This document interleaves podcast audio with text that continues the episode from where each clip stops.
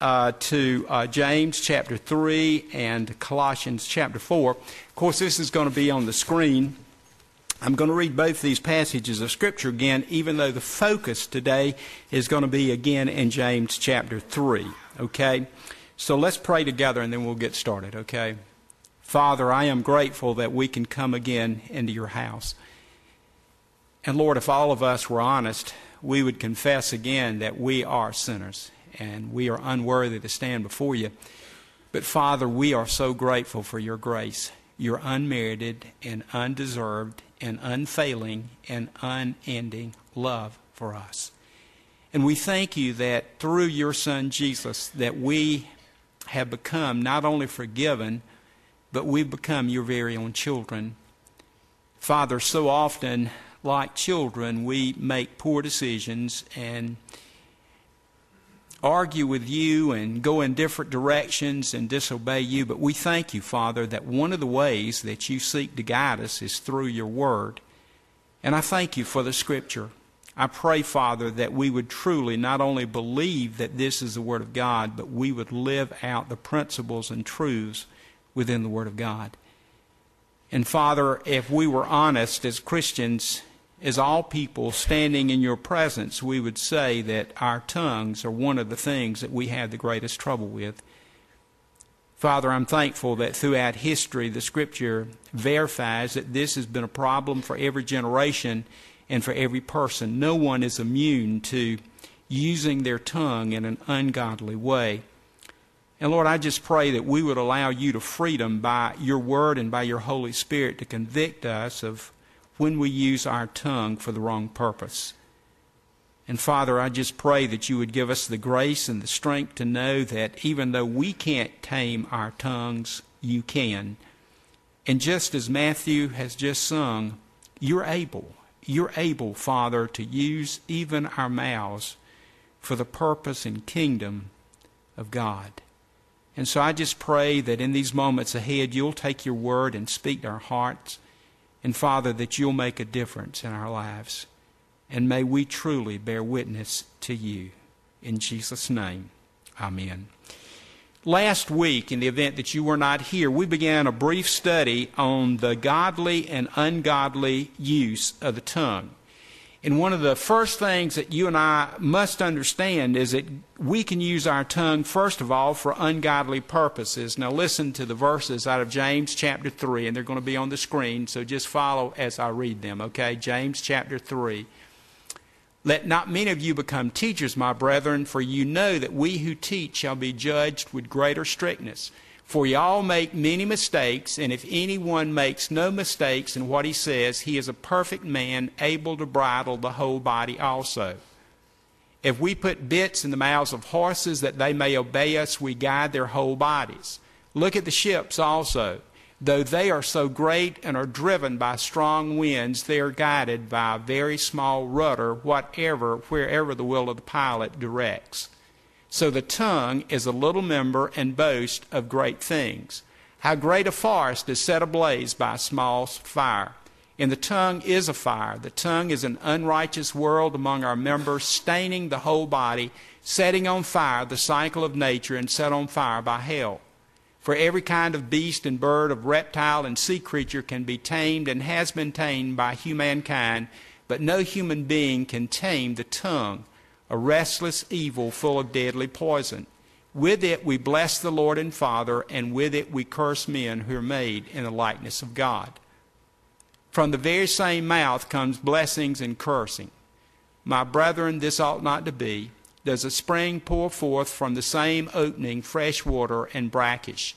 Can a fig tree, my brethren, yield olives, or a grapevine figs? No more than salt water yield fresh. But, folks, the Word of God tells us what we can do with our tongues that is for the honor and glory of God. And we're going to get on that soon. But let me read these verses Colossians chapter 4, verses 2 to 9. Continue steadfastly in prayer, being watchful in it with thanksgiving. And pray for us also that God may open to us a door for the Word to declare the mystery of Christ on account of which I am in prison, that I may make it clear as I ought to speak. Conduct yourselves wisely toward outsiders, making the most of the time. Let your speech always be gracious, seasoned with salt, so that you may know how you ought to answer everyone. Tychicus will tell you about my affairs. He is a beloved brother and faithful minister and fellow servant in the Lord. I have sent him to you for this very purpose, that you may know how we are, and that he may encourage your hearts. And with him Onesimus, the faithful and beloved brother, who is one of yourselves. They will tell you of everything that has taken place here. Folks, last Sunday we learned that the tongue is the world's smallest but largest troublemaker. We also learned that James and Paul are writing to the church, to Christians. And please especially notice in James chapter 3, in verse 1, verse 10, and verse 12, James says, My brethren.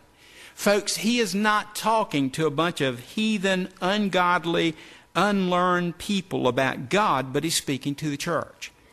And folks, Jesus, and we're going to show this verse again on the screen, Matthew chapter 12, verse 34.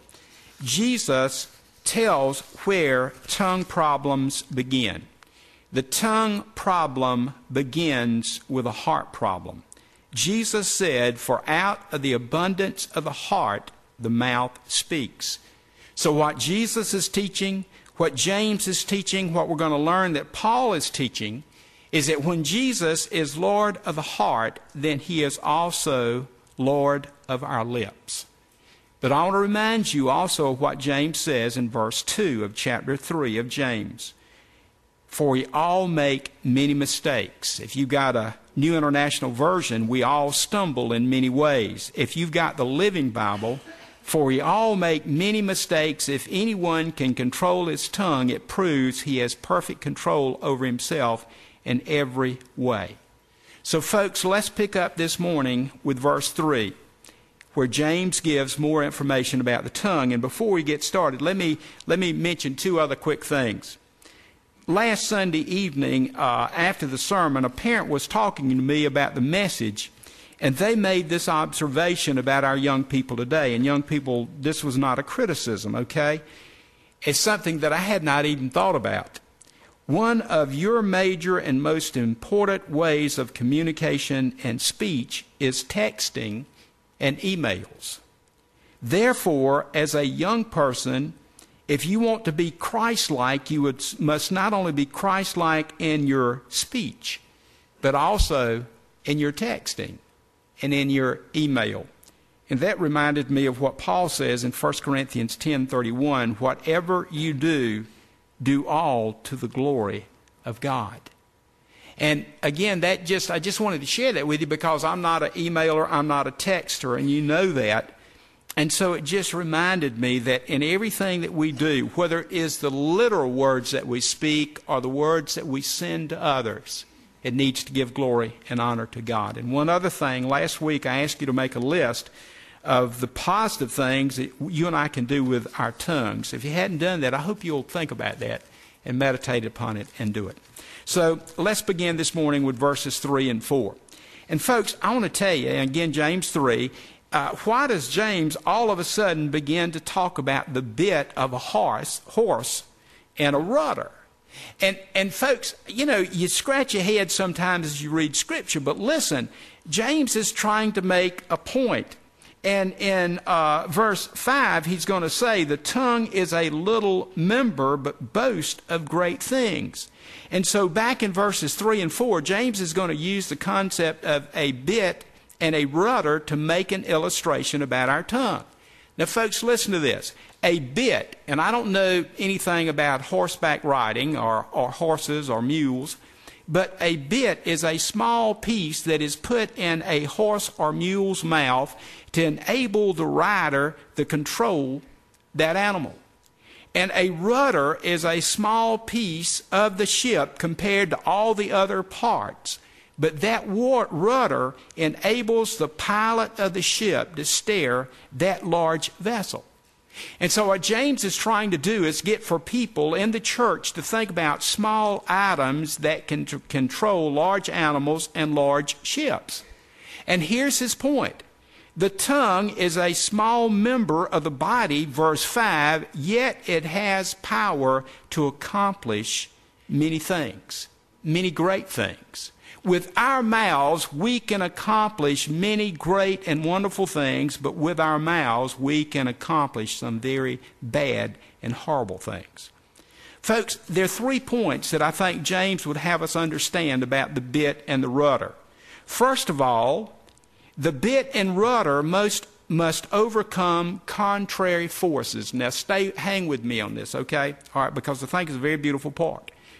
The bit must overcome the wild nature of the horse. Now, think about this for just a second. Have you ever seen the old cowboy movies where they're rounding up wild horses and they've got to break them? They call them bronking bucks. They have to break them so that that wild nature is taken out of the horse. And also, that rudder that's on a ship must overcome winds and currents that would drive the ship off course and into dangerous territory. And, folks, I believe here's the point that James is making. As Christians, you and I have that old sinful nature that wants to control us, that wants us to sin. There's a world around you and I that wants to make you and me say things that we should not say as Christians. Now, you can say amen you want to at any time, okay? Because, folks, there is a world around us that seeks to get control of our tongue. And, and it's evident everywhere you go.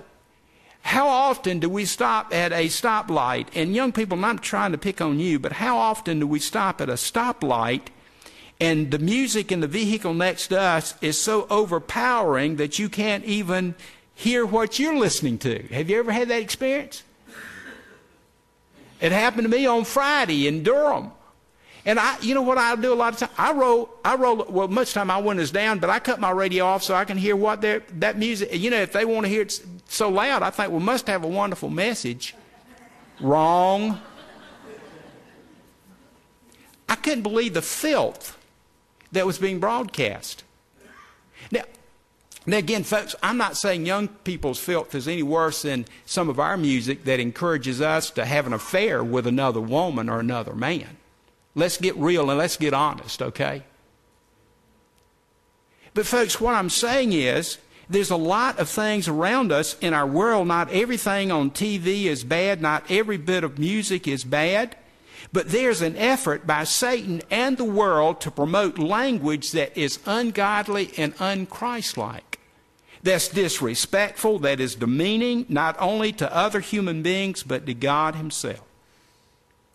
And, folks, it's not just the TV programming and the music that's trying to persuade us to do the wrong thing with our tongues. Have we ever lived in such a world when bad news is welcomed over good news? When we'd rather listen to gossip and somebody being put down. And, folks, I told you last Sunday, I, I'm guilty of all these things. And I don't have any particular person in mind as I'm sharing this, except all of us are fighting this same battle. Lying, getting someone to lie for us. Don't you dare tell the lawyers I said this, but you know, I get so frustrated sometimes. I see these folks on TV that have murdered somebody, that have abused or raped or just done all these horrible crimes, and they'll pay somebody to lie for them. God is not fooled. And we might be able to fool a earthly judge or human jury, but we cannot fool God. And folks, it goes with everything that comes out of our mouth. And folks, you and I need to understand why speech is so important. What is at stake is our witness for the Lord Jesus Christ. And I asked this last Sunday, and I got ahead of myself in my notes. But if you heard me take God's name in vain, if you heard me spout out four letter expletives, would you want me to be your pastor? And folks, I'm just not talking about pastor, I'm talking about all of us as Christians. Folks, we have this contrary force in us, like the wild horse that doesn't want to be broken, that doesn't want to be controlled that wants to be untamed. And James is saying that this same force can be at work in a Christian's heart, speaking through the tongue.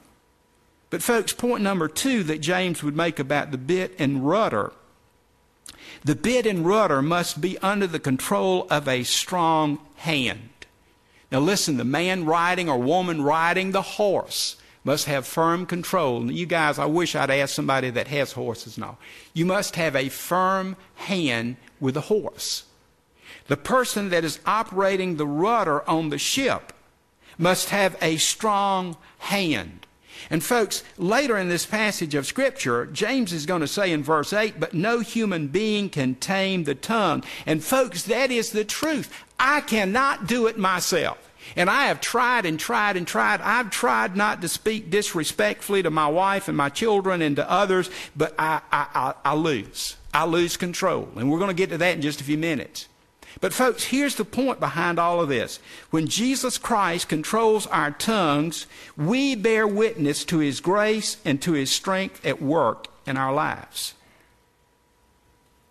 We must yield control of our tongues to Jesus, or our tongues will literally whip us to death spiritually. And we'll be out of control. There must be a strong hand, and it is the hand of the Lord. And the third point I believe that James is making is that if the bit and rudder are not functioning, then there can be an effect of endangering other people's lives. A runaway horse can do what? Can injure the rider, can injure others. If a ship is out of control, it can cause injury and death to others. And I believe that James is trying to say the words that we speak as Christians affect the lives of others. We cannot underestimate what we're doing to the life of others by the words that we say. And folks, just think for just a second. The words that you and I give out can either be encouraging words or words of, in, of guidance. You know, I think about the people that have encouraged me in my life and the people that have spoke kindly and the people that have tried to guide me. What a blessing they are. But folks, I think about the people that have tried to, to be ugly deliberately and try to gossip or try to just demean me. And, and folks, sometimes there was reason. But folks, do you see the difference? What type of people do you and I want to be? Think about the impact of positive words on others. And let me give you, give you just a couple of quick examples, okay? In John chapter 4, Jesus speaks to a woman at the well. I picked these stories out because you'll remember them well. He speaks encouraging words to a woman who has been rejected by everybody else. And her life and the lives of her neighbors are changed. Do you remember? She gets the living water and she goes back to her village and tells the people she's met the Messiah? How about Peter, who cussed the night that Jesus was being tried, but in Acts 2, on the day of Pentecost, in the power of the Holy Spirit, he preaches, and 3,000 people came to believe that Jesus is the Messiah. In April 1855, and I read this story, there was a man named Edward Kimball who went into a Boston shoe store and spoke kind words of witness to a young man named Dwight L. Moody. Dwight L. Moody received Christ as his Savior because of the witness of that man, and Dwight L. Moody became one of the greatest evangelists in history. Folks, think about the power that you and I have to encourage others not only to trust Christ as their Savior, but the power to help others live for the Lord Jesus Christ. And James is teaching that our tongues have the power to direct people to Jesus Christ, or our tongues have the power to lead them away from Jesus Christ. And here's a question that we need to ask when people hear you and me and our church speak, are they led to Christ or away from Christ? And, folks, I know these are some hard questions to deal with. But then, beginning in verse 5, James is going to describe the destructive power of the tongue. And, folks, James is a straight shooter. I'll be honest with you. I don't like to read the book of James a lot because he, he just goes right straight to the heart. And in verses 5 and 6, James compares our tongues to fire. Think about the destructive force of fire. In October 1871, there was a great Chicago fire. It's reported, now again, I don't know if this is true or not, it's reported that a farmer was milking a cow uh, and the cow knocked over the lantern and it set the straw on fire and it became a fire that got greater and greater 17,500 buildings were destroyed, 100,000 people were left homeless, 300 people died, and it cost the city of Chicago more than $400 million. And this was back in 1871. Here's the point how great a fire can a small spark begin? How many of us have witnessed a forest fire on the side of the road? How many of us, even this year, have, have, heard and seen on the news how just a little spark began a fire that consumed thousands and thousands of acres? Even within our church family, some have lost their home and businesses that have been destroyed by fire. Folks, what James is trying to say, every fire is spark, started by a small spark. Listen to this, verse 5. How great a forest is set ablaze by a small fire. And he also says in verse 5, our tongue is a little member, but in verse 6, our tongue is a fire. So, folks, what is James saying here? Each one of us must consider that our tongues, our words, our text, our emails, can start fires. And like a fire, our tongues can become, first of all, a source of destruction. Look at Matthew, uh, excuse me, Proverbs chapter 26, verses 20 and 21. And let me read these. For lack of wood, the fire goes out, and where there's no whisperer, quarreling ceases. As charcoal to hot embers and wood to fire, so is a quarrelsome man for kindling strife. Now, do you get the message? I mean, that seems pretty uh, like some old time speech there. But, folks, if there's no fuel for the fire, the fire is going to go out. But, folks, if there is fuel put on the fire, it's going to get greater. If we use our tongues for ungodly purposes, it can become very destructive. Now, think about this. In marriages, in family relationships, in community relationships, even in church bodies. The tongue of a contentious, quarreling, gossiping Christian can bring destruction. So, number one, the tongue as a fire can bring destruction. The tongue as a fire, what does fire do? It heats things up. I don't like telling you this stuff because this sounds like a description of me.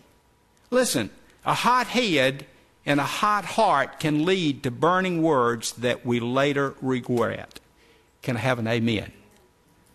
Have you and I ever said anything because we got angry? We wish we'd never said them after they were said, but we got so full of anger that they just blurted out from us. Let me read a passage of Scripture to you out of, out of Psalms 39. And if you'll pull that up on the screen. And Fran typed this in so it, it included the heading of the psalm. But listen to this. I'm going to read Psalms 39, 1 through 3 in the Revised Standard, and then I'm going to read it out of the Living Bible. Listen to this. To the choir master, to Jeduthun, a psalm of David. Now listen to what David said. David said, I will guard my ways that I may not sin with my tongue. Now listen to this. That sounds admirable, doesn't it? Haven't we all said that? I'm going to pray, God, help me that I won't miss, I won't use my tongue for evil purposes today. Listen to it. I will bridle my mouth so long as the wicked are in my presence. You know what he's saying? God, these people that get on my nerves, I'm praying. I won't say anything ugly or bad or ungodly. Verse 2 I was dumb and silent. Now, dumb doesn't mean stupid, okay? Dumb means he didn't say anything. I was silent. I held my peace to no avail. My distress grew worse. My heart became hot within me. As I mused, the fire burned. Then I spoke with my tongue. Do you get the picture? Have you ever had that experience? God, today, I, am gonna, I'm not going to say anything out of the way to anybody. God, today, I'm going to be that little perfect angel that I know that I ought to be, and I'm not going to get mad. I'm not going to get angry. I'm not going to get upset. Let me, let me read this, these verses, and I'm going to read beyond the, the third verse in Psalms 39 in the Living Bible. Listen to this. I said to myself, I'm going to quit complaining. I'll keep quiet, especially when the ungodly are around me. But as I stood there silently, the turmoil within me grew to the bursting point. The more I mused, the hotter the fires inside. Then at last I spoke and pled with God, Lord, help me to realize how brief my time on earth will be. Help me to know that I am here but for a moment more. My life is no longer than my hand. My whole lifetime is but a moment to you. Proud man, frail as breath, a shadow, and all his busy rushing ends in nothing. He heaps up riches for someone else to spend. Here's the verse I wanted to get to. Listen to verse 7. And so, Lord, my only hope is in you. Save me from being overpowered by my sins. Have you ever felt that way? Lord, my only hope is in you. You know, I can stand up here Sunday after Sunday after Sunday and preach sermons, but in my own strength, I can't even overcome my own tongue and my building up inside and getting hot. Folks, listen to what James is saying. Uncontrolled anger and temper leads to ungodly speech. And I don't know about you, I'm speaking primarily about myself my speech and my level of anger go together. And I believe that's why James is trying to point out that large fires begin with small sparks. I'm not going to call, I don't have but two daughters, but I'm not going to call the name here, but one of my daughters in high school loved to go down to the vice principal's office. And it was not for an encouraging word. And they had my pager number and my cell phone number. And I don't know if you remember those days of seeing my truck up at the high school often. And I wasn't going up there to do devotions, okay? And I'll never forget what she told me one day. She got in trouble with one of the teachers. and I said, Why? Why can you not control yourself in that room? And this is what she told me that teacher pushes my wrong button. And she knows which button to push. And when she pushes that button, Daddy, I just lose it. You ever had that experience? Let me read to you um, James chapter. I'm going to get ahead of myself. Where am I at? Proverbs. Proverbs 14:29. Listen to this. Proverbs 14:29. Look, look at this verse, y'all. He who is slow to anger has great understanding, but he who has a hasty temper exalts folly. You want to know one of the keys to remaining under control is not lose your anger. And I hope nobody says, Well, Herbert, tell me how to do it. I can't do it today because I hadn't found out myself. It's in the Bible, and we're going to find it, okay?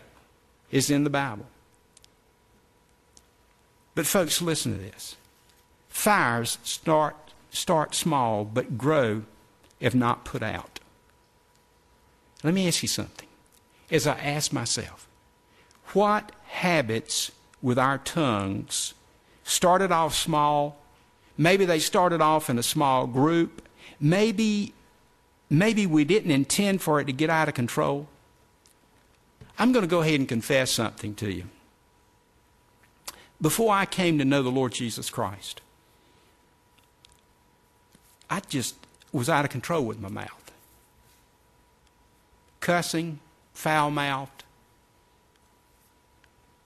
I had no control over it. That was one of the ways that God convicted me that something needed to change in my life. I'll never forget uh, one of my high school friends. I was sitting in the car with he and his girlfriend, and, and a policeman came by. We were just sitting there, just talking, and I said something that I don't, to this day, would never know who that police person was.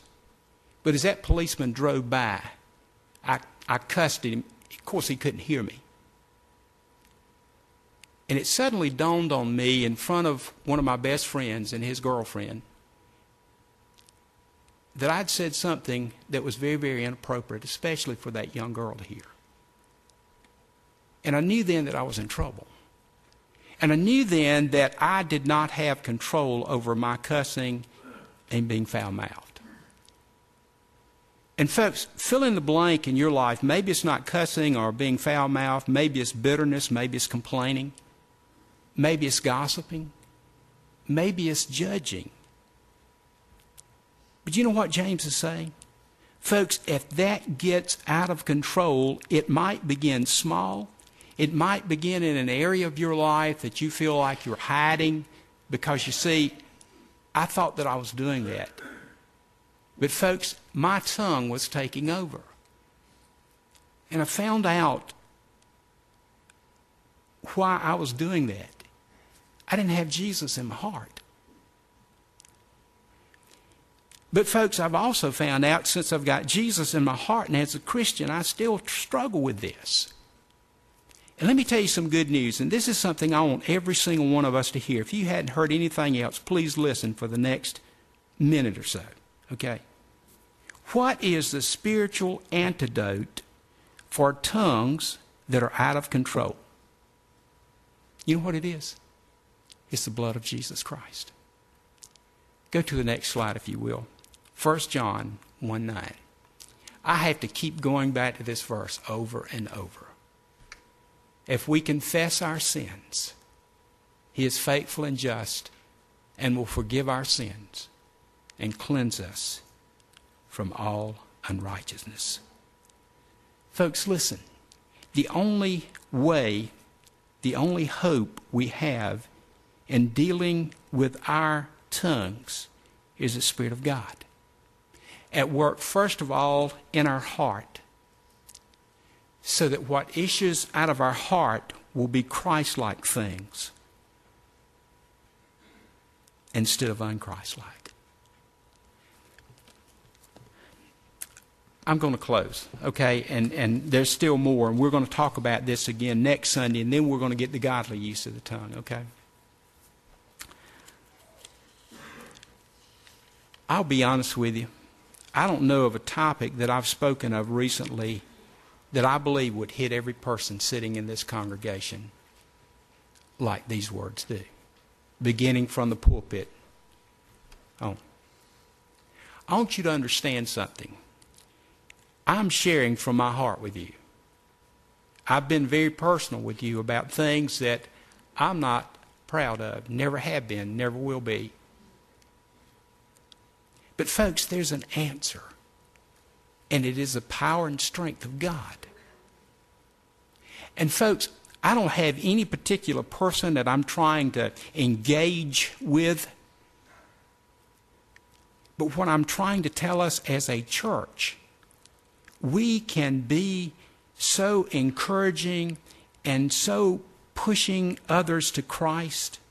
I meant that in a good way, not in a coercive way or we can be damaging not only our influence to others and the influence of this church, but more than anything else, the influence of the kingdom of God on a person's heart by what we say.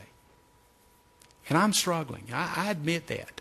This week I, I blew up about something at home, and I thought, well, I wonder what the preacher's going to say this Sunday after he did that. I mean, I struggle with this. It's a daily thing, and we're going to talk about that next week, folks. This is not something you just one day say, Well, God, take over my tongue, and, and it's over. As long as we are people that have the ability to communicate, this is going to be a struggle. And Satan's going to attack us. But there is an antidote the blood of Jesus Christ. Bless his holy name and bless the power of his blood. Let's pray together. Father, your word convicts us of our need to surrender our tongues to you. Father, I confess before your people that I struggle on a daily basis with this. And Lord, I just pray that you would speak peace, peace to our hearts, Lord, that greater is He that is within us than He that's within the world. And Lord, help us to make a decision that we would let the Spirit of God dwell in us and that Jesus would be the Lord over our hearts so that when we speak, people would know that we're one of your children. Father, many of us are struggling. Lord, we struggle with our tempers, we struggle with our language. But God, again, I just pray that you will help us to realize that you want to forgive any sin that we've committed, even with our tongue, and you will. And you'll give us the power, Father, this day, this week, to live above the temptation and the influence of the world about us. Lord, instead of the world influencing us, help us to influence the world to turn to you. May we truly be the light in a dark world and the salt of the earth. As we sing together this hymn of invitation, I pray that if there's anyone here that needs to respond, that you'll lead them to do that. In Jesus' name, amen.